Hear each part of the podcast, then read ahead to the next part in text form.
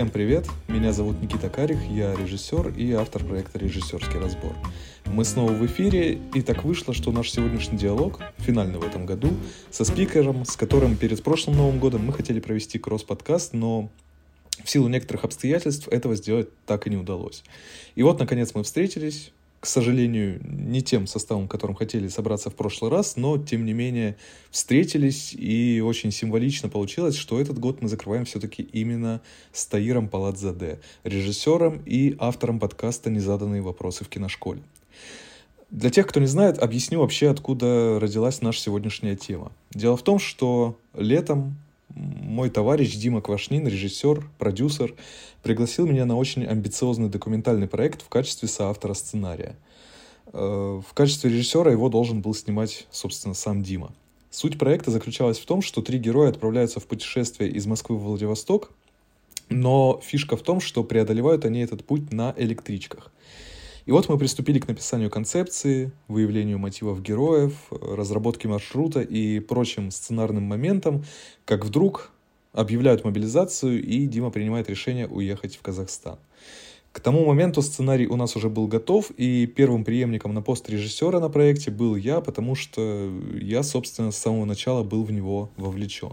Сам же Дима переместился на позицию креативного продюсера. Таким вот совершенно удивительным образом, благодаря череде случайностей и удачных э, для кого-то, для кого-то не совсем удачных обстоятельств, я снял свой дебютный полный метр в качестве режиссера, э, который при этом оказался еще и документальным фильмом.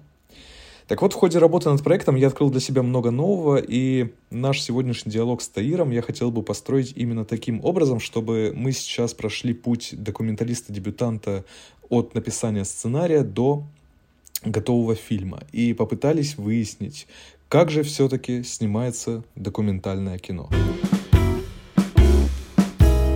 Я, собственно, про сценарий как раз-таки хотел первый вопрос задать. Uh-huh. Мы, и вот когда начали работать над нашим сценарием нашего фильма, да, который сейчас уже в монтаже, мы быстро поняли, что сценарий в том виде документаль... ну, в том виде документального кино, которое мы себе представляем, то есть чистое наблюдение, он ну, как будто его не может быть, он как будто невозможен потому что мы uh-huh. привыкли, что в сценарии это ну, набор каких-то прописанных э, действий, реплик и все такое, да, и поэтому вот в нашем случае сценарий представлял из себя скорее набор ну, каких-то примерных сцен с примерными диалогами, что там наши герои едут там туда-то и а, ну, такую-то тему там разгоняют. И сама работа над сценарием, она представляла из себя больше такую поисковую какую-то деятельность. Мы искали какие-то интересные места, в которые э, ну, должны заехать наши герои, там каких-то интересных людей, с которыми они должны пообщаться и так далее. И, а, и, кстати, тут будет небольшой спойлер, абсолютное большинство мест и людей, которых мы находили заранее, они uh-huh. в монтаж не войдут, потому что оказалось, что, ну, не работает, короче. Ну, не получается так, когда вот ты что-то пытаешься сконструировать. Э, то есть в монтаж у нас, как правило, входят какие-то абсолютно случайные встречи, абсолютно случайные uh-huh. места. Вот. И, ну, об этом, ладно, мы еще дальше Подожди, поговорим. еще раз, я не понял. Вы пытались включить э, какие-то места и каких-то людей подготовить, и это все да, не войдет да, да. в монтаж?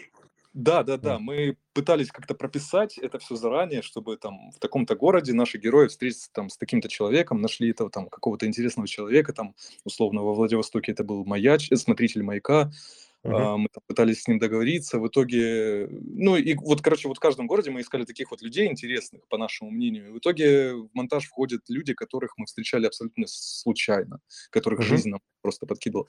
Вот, но ладно, об этом мы еще как бы мы к этому вернемся. Вот э, что касается сценария, возможно ли съемка э, документального фильма э, без сценария совсем?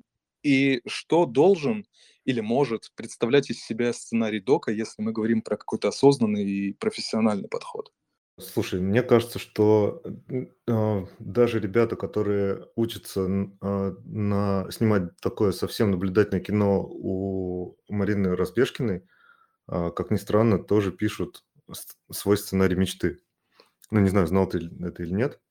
Э, и она очень рекомендует это делать. И мне кажется, это супер полезная какая-то вещь. Почему? Потому что ты когда пишешь сценарий, тебя, ну, ты не можешь просто сесть и с потолка что-то такое набросать. Ты все равно так или иначе занимаешься каким-то ресерчем смотришь, угу, какая местность будет, э, в, куда ты поедешь, там, начиная от того, какой ландшафт, какие люди там могут встретиться.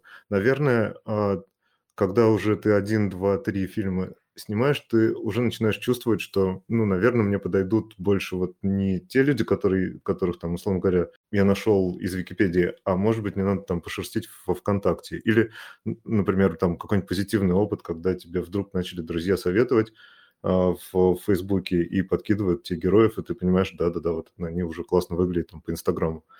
Вот, и поэтому написать сценарий фильма с точностью до событий супер какая-то полезная вещь. Тут, наверное, надо откатиться и поговорить о том, что из себя вообще, ну, в моем понимании, хороший документальный фильм а, представляет.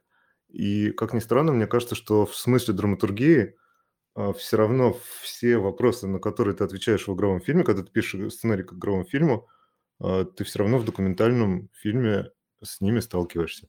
Все равно, а, знаешь ли ты про вот это вот правило 5W? Э, нет, слушай, расскажи, пожалуйста. Есть пять вопросов, на самом деле, ну, смешно, потому что они по-английски все начинаются на W, а по-русски звучат как кто, что, где, когда, зачем и каким образом. А, вот, а, по-английски, соответственно, what, who, where, when, и не помню, какой еще. А, вот, но так или иначе ты все равно отвечаешь на вопросы, кто твой главный герой, в чем его главная проблема, что он пытается добиться, что он мешает, когда он это делает, где он это делает. Ты все равно на эти вопросы своим сценарием так или иначе отвечаешь. В, в документальном кино ты герою просто не прописываешь, что там вот э, тренер будет, э, придет на площадку и скажет вот там это слово, это слово, это слово, и положит руку сюда и сделает так и так и так. Но, но тем не менее, событие, как твой тренер приходит на детскую футбольную площадку, оно у тебя с точностью до событий есть. Что там дальше внутри события происходит?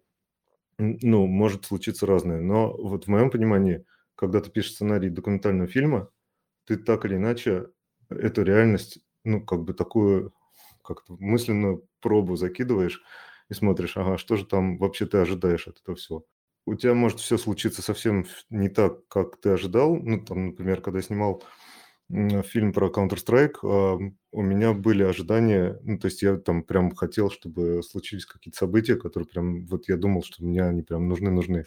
Но реальность подкидывала какие-то свои события, и там, условно говоря, а, я снимал про звезду Counter-Strike, и я надеялся, что они там будут играть в чемпионате и дойдут до финала, а вместо этого они прямо из группового этапа и не вышли. И я очень сильно, когда снимал, переживал за это, что думал, блин, а, вся моя драматургия рушится, потому что я снимаю фильм вообще, ну, не как бы не, не про то, что чувак зафейлил, и совсем в тот момент не смотрел на то, что реальность представляет, а, а реальность представлялась сильно более а, ну, как бы не, как это сказать, не, не прямолинейную драматургию. Потом уже, когда я собирал этот фильм на монтаже, а, вдруг а, стало понятно, что он гораздо круче обернулся таким образом, каким вышел. Но, видишь, у меня был какой-то сценарий, и я думал, что ну, мне надо туда, ну, как бы за ним, за ним идти. Мне кажется, ты, когда пишешь сценарий, что ты делаешь самое важное, это определяешь а, события, которые у тебя произойдут в фильме. Ну, то есть там фильмы про футбол оба, и фильм в Владикавказе, и фильм, где э, тренер приезжает в, в Мичуринскую деревню, э, у них э, и там, и там события одно и то же, финальное. Э, это будет, я понимаю, что в конце будет матч. И все как, бы, как будто бы идет э, к этому матчу. И дальше вся история вокруг этого конструируется. Там, в первом случае а, мы понимаем, что у нас исходное событие – это девчонки с пацанами, с пацанами спорят, и это какое-то инициирующее событие будет. И вот в конце они играют этот матч. А в случае с тренером, который приехал в деревню, ну вот мы смотрим, там зафейлит он, сможет он команду сделать из деревенских или нет. Это все у нас прописано в сценарии было. А дальше какие-то события а, мы сняли прям так, как хотели, а какие-то были совсем неожиданные, и мы их зацепили, и слава богу, что они с нами случились. Ну, как бы вот в этом смысле классно, что ты как будто бы подготовлен, но вместе с этим еще классно свои локаторы держать открытыми и смотреть, что с тобой вокруг происходит. Поэтому, наверное, то, что ты говоришь, что э, куча всяких вещей, которые вам случайно попадались вокруг, э, того, что вы снимали, и вы их берете, они более ценные, это, наверное, в том числе и результат а, того, что вы что-то пытались сделать по сценарию. Может быть, это у вас не получалось, но, тем не менее, энергия, которую вы туда направили, она эти события все к себе привлекла. Ну вот скажи, как, какой опыт у тебя с этим? Я вот загадываю, что это примерно так и есть. Ну, да, просто в какой-то момент я понял, что э, ну, уже сейчас, а, а, отбирая материал на монтаже, смотря его, а, я понимаю, что какие-то случайные встречи, случайные знакомства, совершенно, казалось бы, случайными, ну, в кавычках, в скобках не случайными на самом деле людьми, они как-то живее и интереснее смотрятся и правдивее, чем то, что мы, э, ну, как бы загадывали на, на этапе написания сценария. И вот про, про твой док, кстати, я хотел задать еще один вопрос, э, который про футбол э, «За глазок, за родное село», да, mm-hmm. о котором вот упоминал сейчас. Вот, э, вот это событие, да, то есть ты же не знал, чем закончится матч. И оно уже ну, не так важно, получается, становится в, в тот момент, когда ты ну, то есть оно в целом матч состоится, и его результат никак не повлияет на историю. Ну, вернее, на историю-то повлияет, я имею в виду на, на то, как ты будешь снимать этот фильм. Смотри, я тебе могу рассказать, как этот фильм выглядел э, сценарно. Сценарно этот фильм выглядел так, что приезжает тренер в э, Тамбовскую деревню, э, в, в Глазок, э, собирает там команду. Ну и вообще очевидно, что этот фильм был про активность э, кружка, да, и, и мы, конечно, должны были запечатлеть, что там с ним происходит. После этого тренер едет в соседнее, обратите внимание, в соседнее село, потому что у нас была задача еще показать, может быть, что есть какая-то вот активность, может быть, там четыре села объединяются, у них микрочемпионат и все вот это. И в сценарии было написано, что, скорее всего, они играют финальный матч с соседним селом. Более того, мы даже сняли э, кадры, как э, тренер ездит в соседнее село, приглашает на матч. И более того, они сделали э, матч, и соседнее село приехало, и тот матч вообще не вошел в фильм. Но где-то посередине съемок стало понятно, что так не работает, ну, драматургия просто не работает того, что нам хочется показать. Ну, представь себе, что э, приехал тренер, натренировал местной деревни и сказал, а еще поехали в соседнюю деревню съездим, и там, ну, и там покажем ребятам, как мы круто потренировались. Вот, поэтому решение о том, что мы едем и приглашаем команду из Мичуринска а, в город, которая занимается и тренируется, и у которой выиграть почти что невозможно. Ну, то есть тренер, э, этот Ильхан, он сам, когда приехал, посмотрел на это все и посмотрел, как играют э, ребята в деревне. Но там, к сожалению или к счастью, исход матча с э, командой, которая тренируется у профессион... ну, как профессионально, как любительски профессионально у тренера раз там в две недели в течение года, у нее выиграть невозможно. Но тем не менее, с точки зрения драматургии, поехать и сделать вызов более сильной команде, ну, такая очень понятная, правильная вещь. Ты начинаешь в этот момент подключаться и переживать, и, и ну, как бы выиграют они или проиграют. Потом дальше а, как это все сконструировано, что они проигрывают, вообще с каким счетом они проигрывают. А, это все сконструировано на монтаже, и там даже так э, сделан на монтаже трюк а, относительно того, что мы сначала думаем, что вроде как, ну, интересно, они выиграли, а потом только этот счет, там, сколько у них, там, 7-2, что ли. И он оказывается не таким важным, потому что тема фильма с футбола немножко отклоняется вообще на другие темы про детство, про команду, про то, как Э, этот тренер становится там своим для ребят, э, то, как потом... И, наверное, сцена там, где они прощаются, сильно более важная, чем сцена, становится в фильме, чем сцена, как они играют этот матч, там пытаются победить или нет. Вообще, вообще фильм вышел не про, не про футбол, и слава богу. Но да, мы знаем, что у нас в фильме где-то будет матч, и, ну, игра – это какая-то важная часть фильма. Ну, ты не можешь снимать фильм про футбол и не снять, э, ну, наверное, точнее не так, у тебя другой уровень таланта и дерзости должен быть, чтобы снять фильм про футбол и не показать саму игру. Я вот для себя понял, что по крайней мере, в том формате дока, который вот мы снимали, чистое наблюдение, да, ну, пытались, по крайней мере, это сделать. Мы набрали кучу материала. Ну, я знаю, что у тебя тоже такой опыт есть в тех работах, там, условно, для Газпромбанк, да, по-моему, ты нам показывал.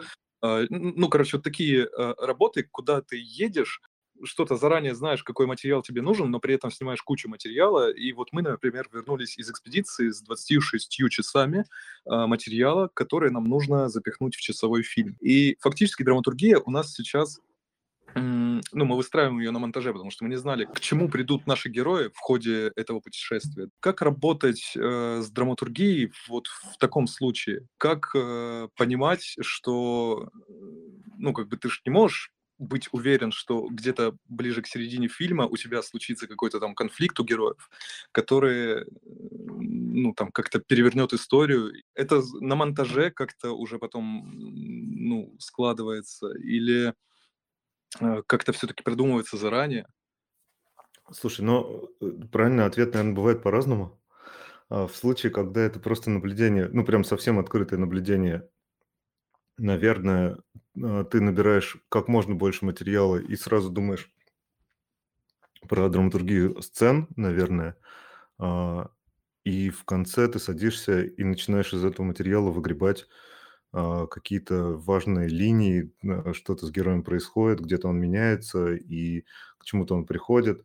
А бывает так, что ты, ну там вот последний, сейчас фильм наш вышел, 12-минутный, про ученых Байкала, а, и они исследуют там рачков.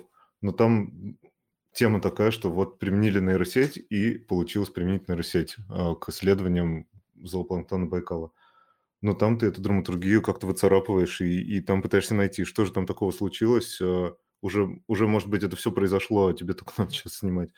А, что же там в прошлом случилось, где были какие-то конфликтные точки, и как а, герои их преодолевали. И, и вот они в интервью фактически рассказывают, что с ними было, и как, как а, они это все решали. Вот. То, что ты спрашиваешь, наверное, если мы следим за героем и не знаем, что с ним произойдет, наверное, здесь, ну, как сказать, очень неприятно на, конкретно для меня, а, и я чувствую какую-то супер неуверенность, когда я хотя бы не предположил даже, что может случиться с героем. Пусть с ним случится все что угодно в камере и в кадре, но если я начал снимать героя, и я не понимаю, ну, как бы в какую сторону движется, какое событие хотя бы с ним произойдет, я в этот момент начинаю терять, что ли, энергию и, ну, и просто не понимаю, про что снимать. Ты вроде можешь про все снимать, начиная от того, как человек э, проснулся и, там, не знаю, почистил зубы, и вот, вот нужно тебе это в фильме или нет, это повлияет на драматургию, а ты не знаешь, про что это. И в этот момент я прям начинаю переживать, теряться, и мне сильно удобнее придумать даже какое-то событие, что, ну хорошо, там со спортивными фильмами всегда проще. Они там выиграют матч или нет, они там пройдут куда-то или нет. И у этого сразу автоматически драматургия появляется. А если, например, люди едут в, ну, там, в Владивосток, наверное, если там может быть же куча каких драматургий, но, наверное, первое, что приходит в голову, они туда вообще доедут или нет, сложно будет туда ехать или нет, какие препятствия на пути. И, наверное, в, этом, в этот момент сильно проще становится следить за героем. Да? Например, там первый день он встал, он был бодрый, второй не очень, а потом все условия, не знаю, как-то меняются, и вот э, и тогда, наверное, имеет смысл снимать про то, как человек каждое утро встает. А, а может быть, ну, короче, вот я сейчас думаю про такие какие-то штуки, не знаю, насколько я правильно и точно отвечаю на этот вопрос, но, конечно, очень хочется хотя бы предположить, какие изменения будут и какое событие вообще ты ждешь, каких событий ты ждешь. Хотя события потом, которые случаются, могут быть какими-то феноменальными и, и такие, что ты даже не предполагал. Я, когда ехал в экспедицию, конечно, я тоже понимал, какая у нас Э, идея есть у нашего фильма, да, какие э, внутренние э, конфликты у каждого из героев есть.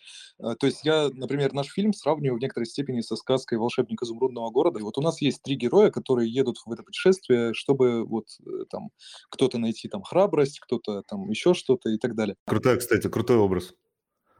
Вот, да, и я как бы пытался следить за героями, ну вот в моменте как бы нашего путешествия, да, пытался как бы отследить их изменения, но когда ты находишься именно вот в самой экспедиции, в моменте вот этого путешествия, когда тебе нужно снимать, ты немножко как будто, ну, столько событий с тобой происходит, что ты, ну, глаз замыливается, и ты такой, блин, блин, блин, нужно это запечатлеть, это запечатлеть. И сейчас как бы в монтаже, отсматривая материал, я такой, ну, как будто не могу отследить изменения. Ну, пока мы как бы еще далеко даже половину не смонтировали фильма, но пока вот сложно, короче, измен... Э, отследить вот эту арку этих героев, арку персонажей, как бы вот как они меняются сходу. Хотя они изменились сто процентов, я уже это понимаю. Но, тем не менее, вот знаешь, а, как бы нет вот, э, ну, то есть есть такое переживание, что драматургия не сложится.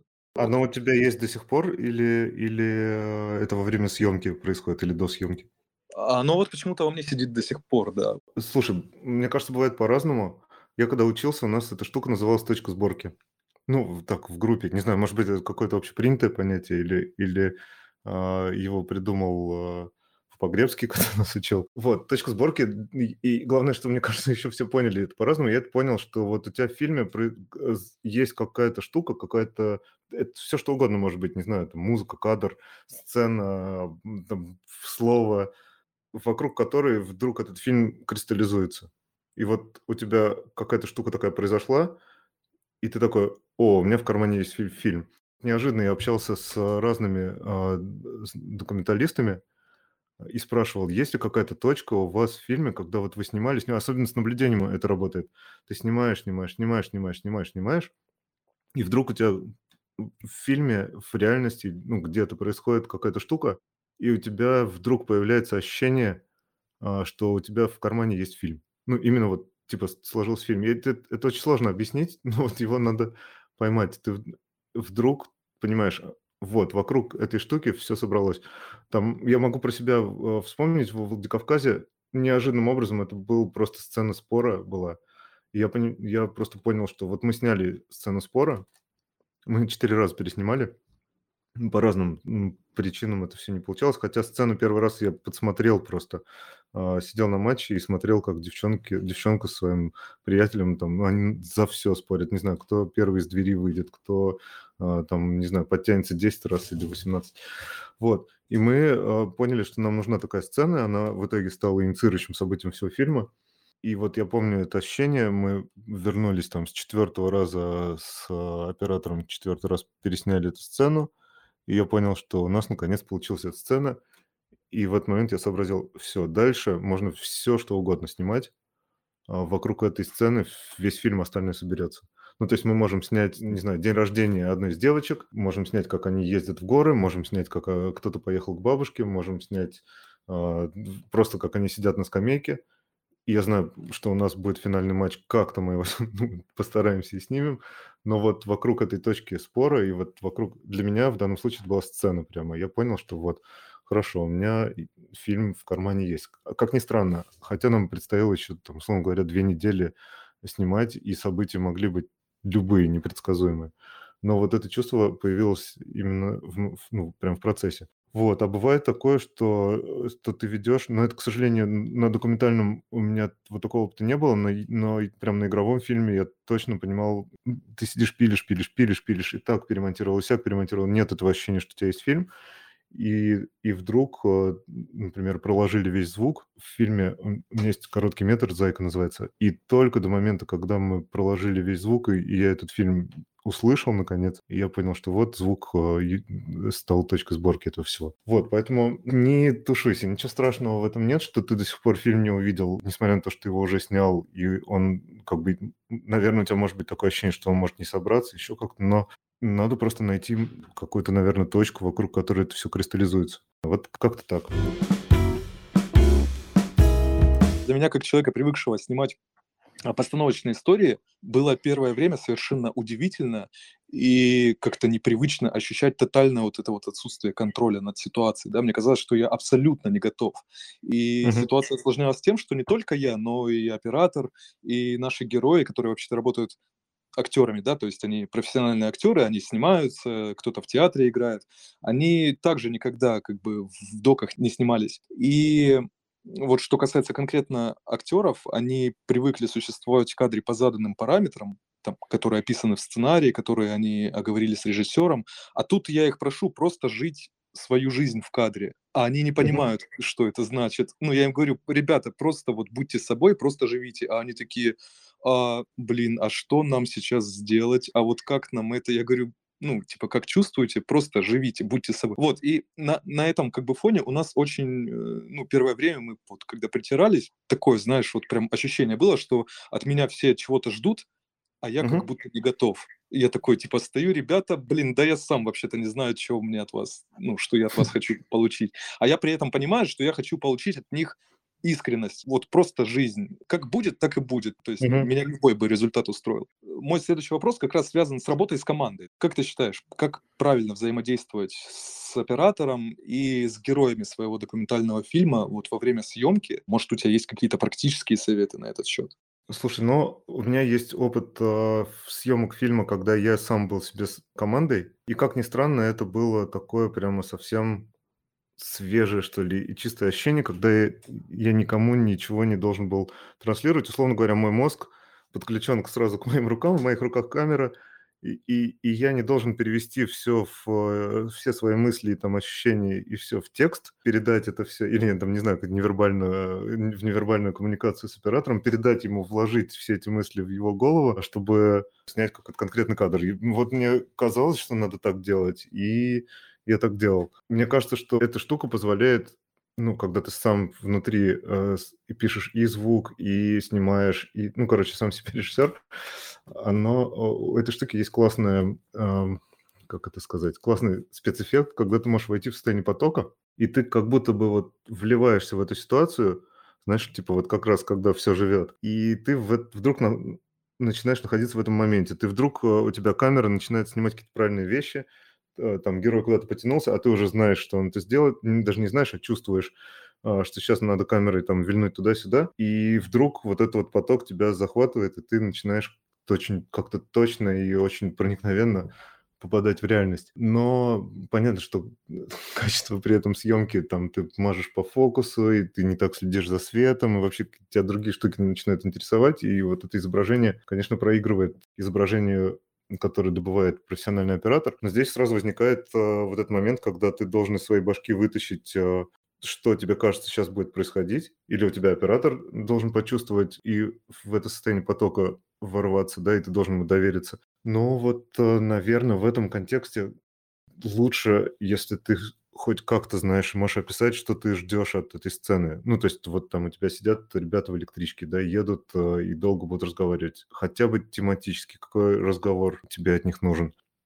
Меня, честно тебе скажу, пугает эм, задача. Я бы не, не смог дать задачу просто живите в кадре. То есть, когда люди от меня просят, э, ну, типа, что, что нам делать в кадре, лучше, если я опишу, ну, что-то очень конкретное, что, что человеку хотеть, что человеку пытаться, что там от других. Ну, то есть, на самом деле, а, ничего не мешает э, живым людям, ну, в смысле, живым, документальным а, героям поставить задачи просто как актерам. Не, не с точностью до дойди э, до этого стула и сядь на него, а вот, например, там тебе нужно выяснить информацию, там тебе нужно договориться сейчас с ними, тебе нужно поссориться. Короче, вот какие-то такие штуки. И людям в этом смысле сильно проще подключиться к таким задачам, ну, потому что дальше уже он будет Понятно, что такие штуки играть сложно, да, ну, типа, сделай так, чтобы тебя все слушались. Как ты такое сыграешь? Тебя либо слушаются, либо нет. А дальше ты снимаешь эту ситуацию. Но в этот момент ты, наверное, оператору и звукорежиссеру, или там, если тебя много людей снимает, можешь эти задачи транслировать. Ты, например, хочешь, чтобы вдруг он стал лидером, да, в этой компании,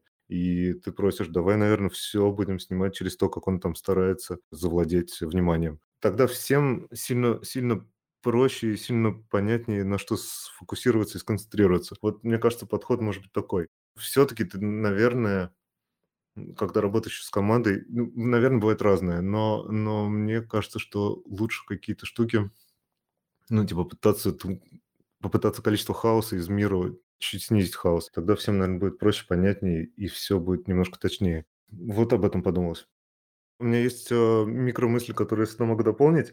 Это сильно круто работает с интервью, особенно у, лю- у людей, у которых есть актерские качества и актерское ну, желание поиграть. А, я почему-то вспомнил э, пример с э, Саней Гудком. Единственный момент, когда он нам дает интервью, э, нам нужно было маленький момент вставить, где Саша кое-что объясняет в фильме. Не буду спойлерить, э, кто не смотрел, может посмотреть. Вот, и Саша мог это сделать, просто рассказать, ну, там, сказать так, сказать сяк, и вместо того, чтобы просить э, Саша, там, скажи это там так или сяк, по, ну, как бы по форме, я его попросил, смотри, давай я буду вот тот самый назойливый интервьюер, и ты меня дико ненавидишь, и, пожалуйста, меня вот этим текстом, который нам сейчас нужно записать, а нас попросили записать конкретный текст, давай ты меня будешь посылать им. И вот для Саши было супер интересно поиграть в такую игру, и несмотря на то, что это был ну, как бы формат интервью, но тем не менее на это была наложена абсолютно игровая задача. Это довольно клево вышло. И это все есть в фильме, эти все кадры. Слушай, я вот э, как-то задавал тебе этот вопрос при личной встрече. Сейчас хотелось бы его еще раз повторить, что называется, на публику, чтобы позволить э, и другим услышать ответ на этот вопрос. Он как раз э, взаимодействия с героями касается. Вот представим, что есть комната, в которой сидят два человека и там просто о чем-то говорят, у них вот льется какой-то живой диалог. Они не являются актерами, они живут там в какой-нибудь э, деревне где-нибудь далеко от Москвы и вообще, может быть, там настоящих москвичей никогда не видели. А тут приезжает Таир из Москвы со своей командой э, и ставит перед ними камеру и хочет запечатлеть этот момент. Какую бы задачу ты бы поставил э, простым людям в этот момент? Что бы ты им такого сказал, чтобы при этом не разорвать вот эту тонкую материю естественного течения жизни? Что я тебе ответил в прошлый раз, подскажи. Ну, в прошлый раз ты сказал, что они бы стеснялись камеры первые 10 минут, а потом бы они... Mm, в этом смысле.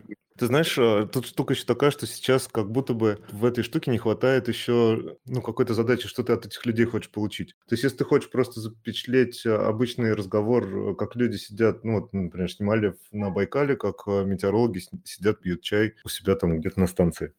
Вот ну, я вот, после этого у тебя и спрашиваю. Я вот почему-то подумал настолько... об этом настолько естественно просто смотрится, что ты, ну, как бы веришь. При том, что это, ну, совершенно просто, понятно, что это, ну, какие-то простые люди, не актеры. И вот ты понимаешь, что в этот момент за камерой стоит целая команда людей, включая тебя, и вот как, э, ну, собственно, помочь этим людям раскрепоститься, что ли. Ну, смотри, мне кажется, что о камере либо люди сразу забывают, ты сразу видишь. Ну, то есть э, есть люди, которым которые, по крайней мере, декларируют то, что им пофигу на камеру. И таких снимать, наверное, проще всего, потому что, ну, правда, ты снимаешь и снимаешь.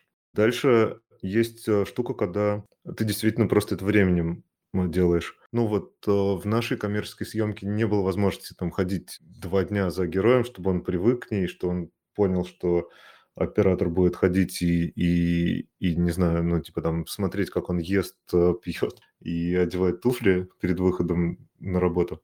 Нам хватило того, что мы поставили просто камеру и на самом деле ничего больше не говорили людям. Ну, то есть они сидели, болтали и пили чай. Из больших э, штук, которые работают, в данном случае я людей не просил делать ничего, что они не делают в реальной жизни. Ну, в смысле, ничего такого сверхъестественного, где надо было прям проявить и подумать, ага, как это сыграть.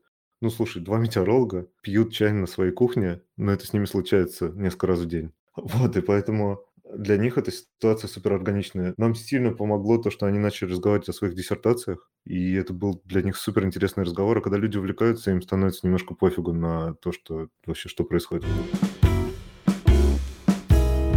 Мы привыкли, что в постановочном формате съемки у нас есть там определенные средства выразительности, да, и там, начиная от мизансцены, там, условно, заканчивая там цветокоррекцией. И вот в какой-то момент во время нашей экспедиции я для себя понял, что там та же мизансцена, она как будто не работает на первый взгляд так, как я к, к ней привык. То есть, если я обычно развожу мизансцену, исходя из своих каких-то потребностей в том, чтобы там подчеркнуть состояние героя, например, то во время съемок дока я столкнулся с тем, что, ну, здесь это так, ну, как бы не работает. Герои идут туда, куда им нужно, как бы, а не тебе. И как будто уже не ты контролируешь контролируешь мизансцену, а она контролирует тебя, и тебе остается расслабиться и позволить э, как бы течению жизни подхватить тебя и нести по ну, по этому самому течению, да. Вот какие средства выразительности есть у режиссера-документалиста? А можно ли сказать, что их меньше, чем у режиссера, работающего в постановочном формате. И хорошо это или плохо? Ну, хорошо или плохо, сразу тебе отвечу никак. Ну, в смысле, не хорошо, не плохо, просто так.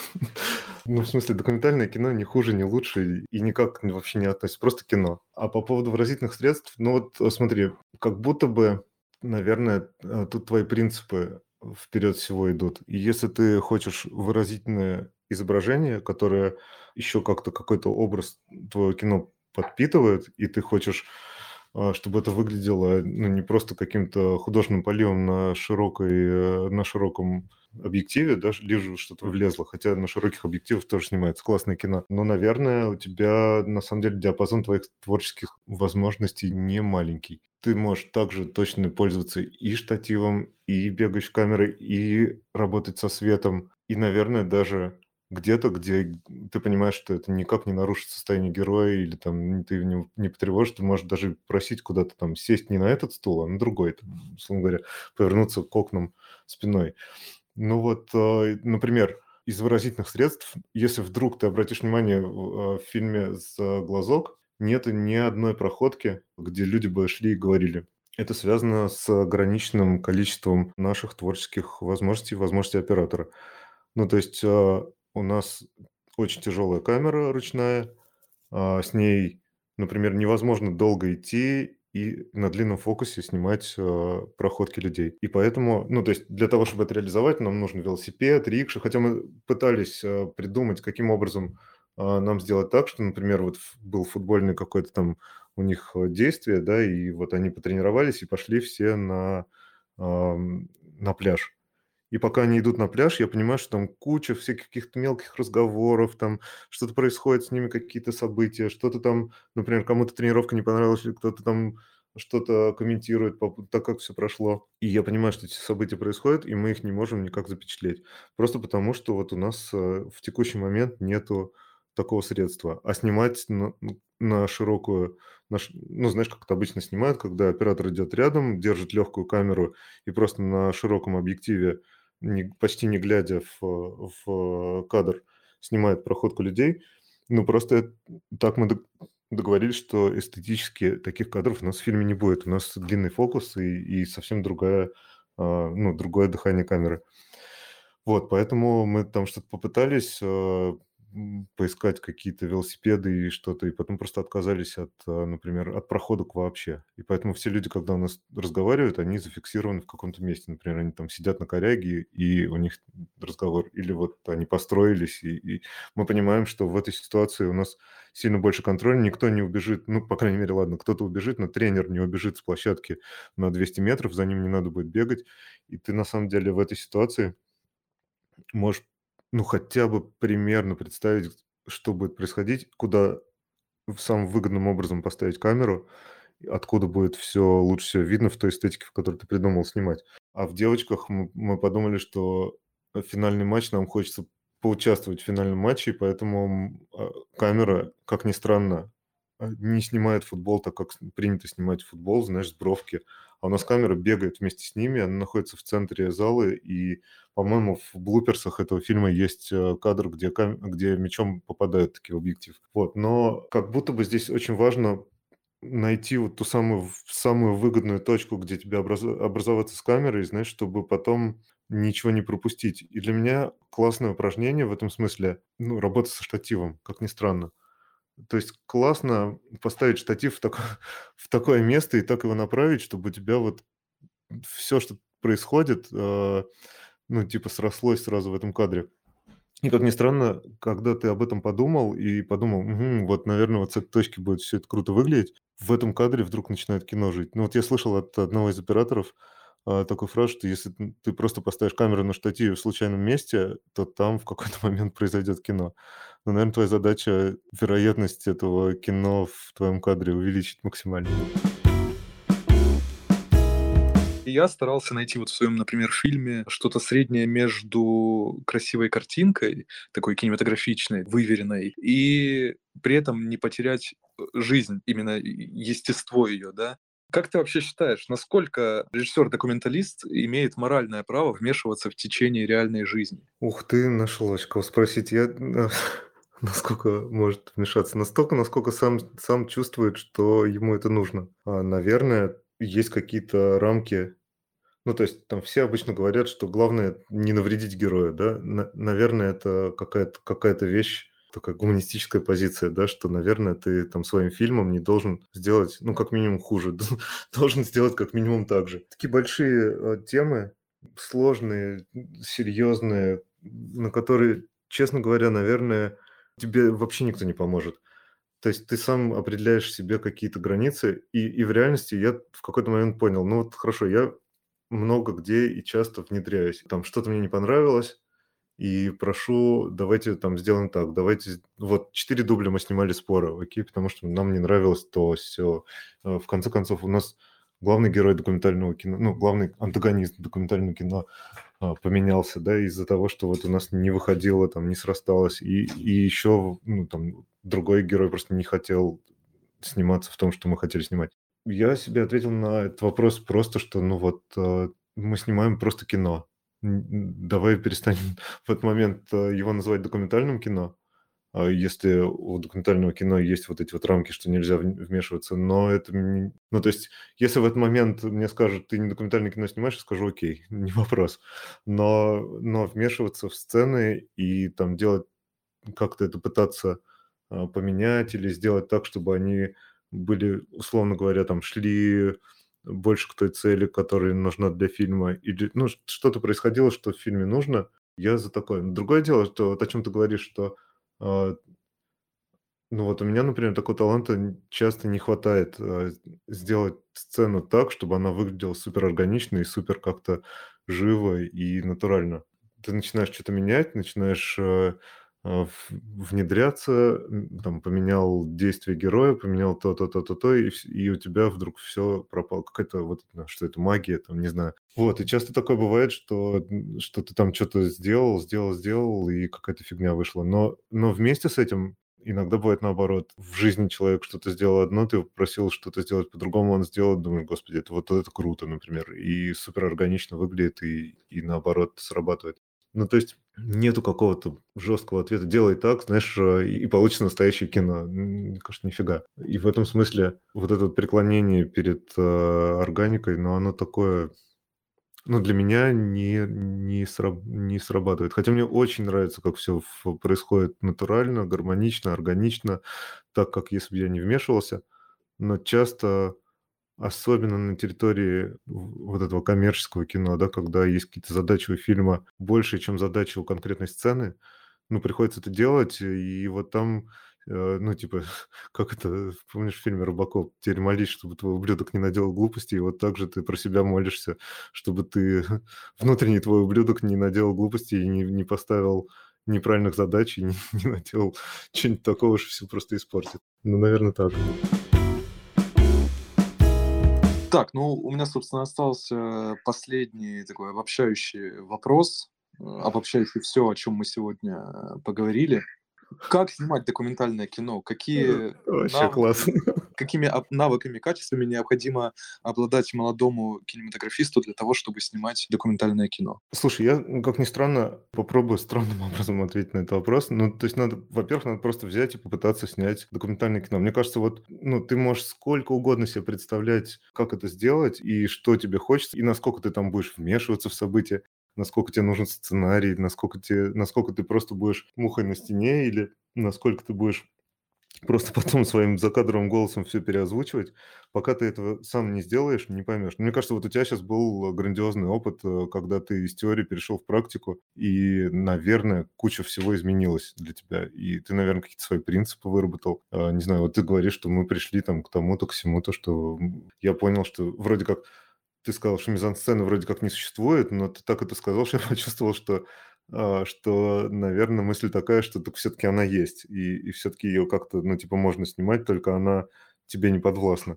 Ну вот, наверное, ты какие-то принципы свои вырабатываешь, и, и здесь чужие какие-то штуки не работают. Вот, как, как снимать? Ну, просто, просто брать и снимать. Как я хотел ответить на этот вопрос, я по своей группе смотрел, когда я учился в киношколе. Первый семестр был посвящен документальному кино. Неожиданно я смотрел на, на ребят, которые вместе со мной учатся, и там прям было несколько человек, которые, вот, для которых это прям вот, ну, категорически, как это сказать, не натурально, ну, что ли, через сопротивление это все шло. И как ни странно, они потом ничего, ну, то есть они потом режиссерами как будто бы и не стали.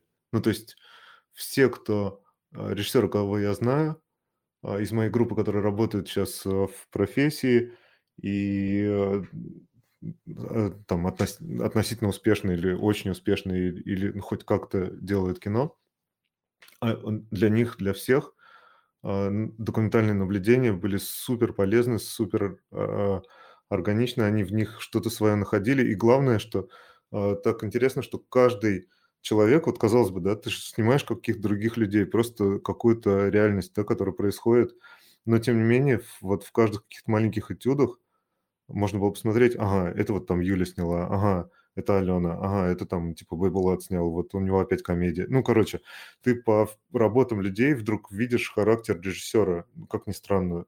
Вот, поэтому, не знаю, мне кажется, самое клевое это взять камеру и начать э, что-то с ней делать. И в процессе получить какие-то правила, не знаю, навыки, опыт. Из классного, наверное, надо послушать Разбежкину или Косаковского.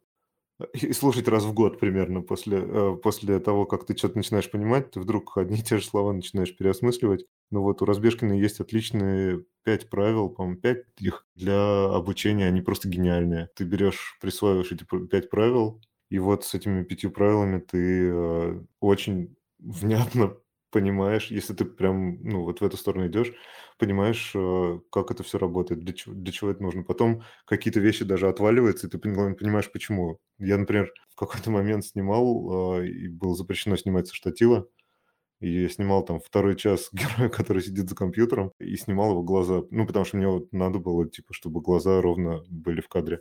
И я подумал, блин, как круто бы здесь просто штатив вот сюда поставить. Я же знаю, герой будет сидеть еще там три часа за компьютером и будет Counter-Strike гонять.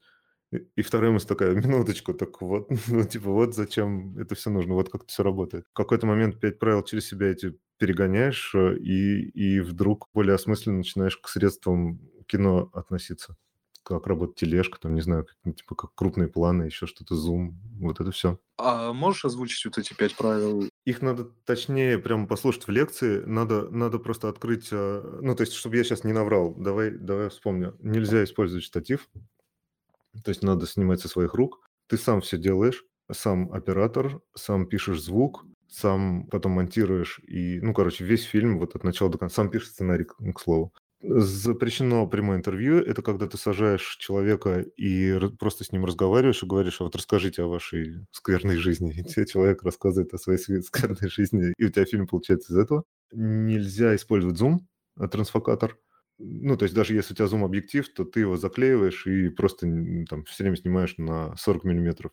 Но главное, что ты его в кадре внутри не используешь, не приближаешь, не удаляешь. Нельзя использовать спецэффекты и закадровую музыку, а, которая создает настроение и... А, ну, короче, ты с помощью музыки пытаешься это все раскрасить, хотя у тебя там в кадре ничего не произошло. Вот, и он, на самом деле у меня до сих пор проблема, проблема в том, что я монтирую фильмы без музыки, и потом очень сложно э, ну, уже, уже когда привык, что без музыки это все работает, потом очень сложно подобрать какую-то музыку и как, типа, музыка вставляется туда. Это прям классный опыт, потому что без музыки все такое немножко оголенное, и ты видишь, э, что у тебя в кадре в реальности произошло. Вот. По-моему, я сейчас не ошибся. Может быть, еще какие-то штуки есть, но вот если ты такие пять правил берешь и начинаешь снимать э, реальность, то в процессе ты, ну, прям много чего классного успеваешь понять. Кстати, про музыку это прям классно. Ну, вот я в свое время запомнил еще такой, тоже когда обучался, запомнил э, такую штуку, себе вбил в голову этот гвоздь, а, услышал фразу, что вот смотрите, если у вас в кадре нет живых эмоций, вы их ничем не добудете, ни монтажом,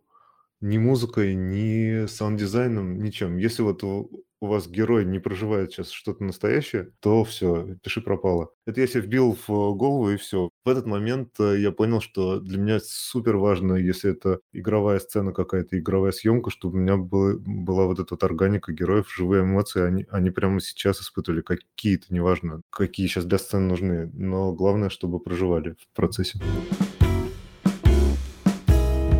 Так, ну что, спасибо большое, Таир, что нашел время, присоединился сегодня к нам, к нашему диалогу. Очень круто поболтали. Спасибо, что пригласил. Чего, всех поздравляю с наступающим Новым годом. Всего классного вам.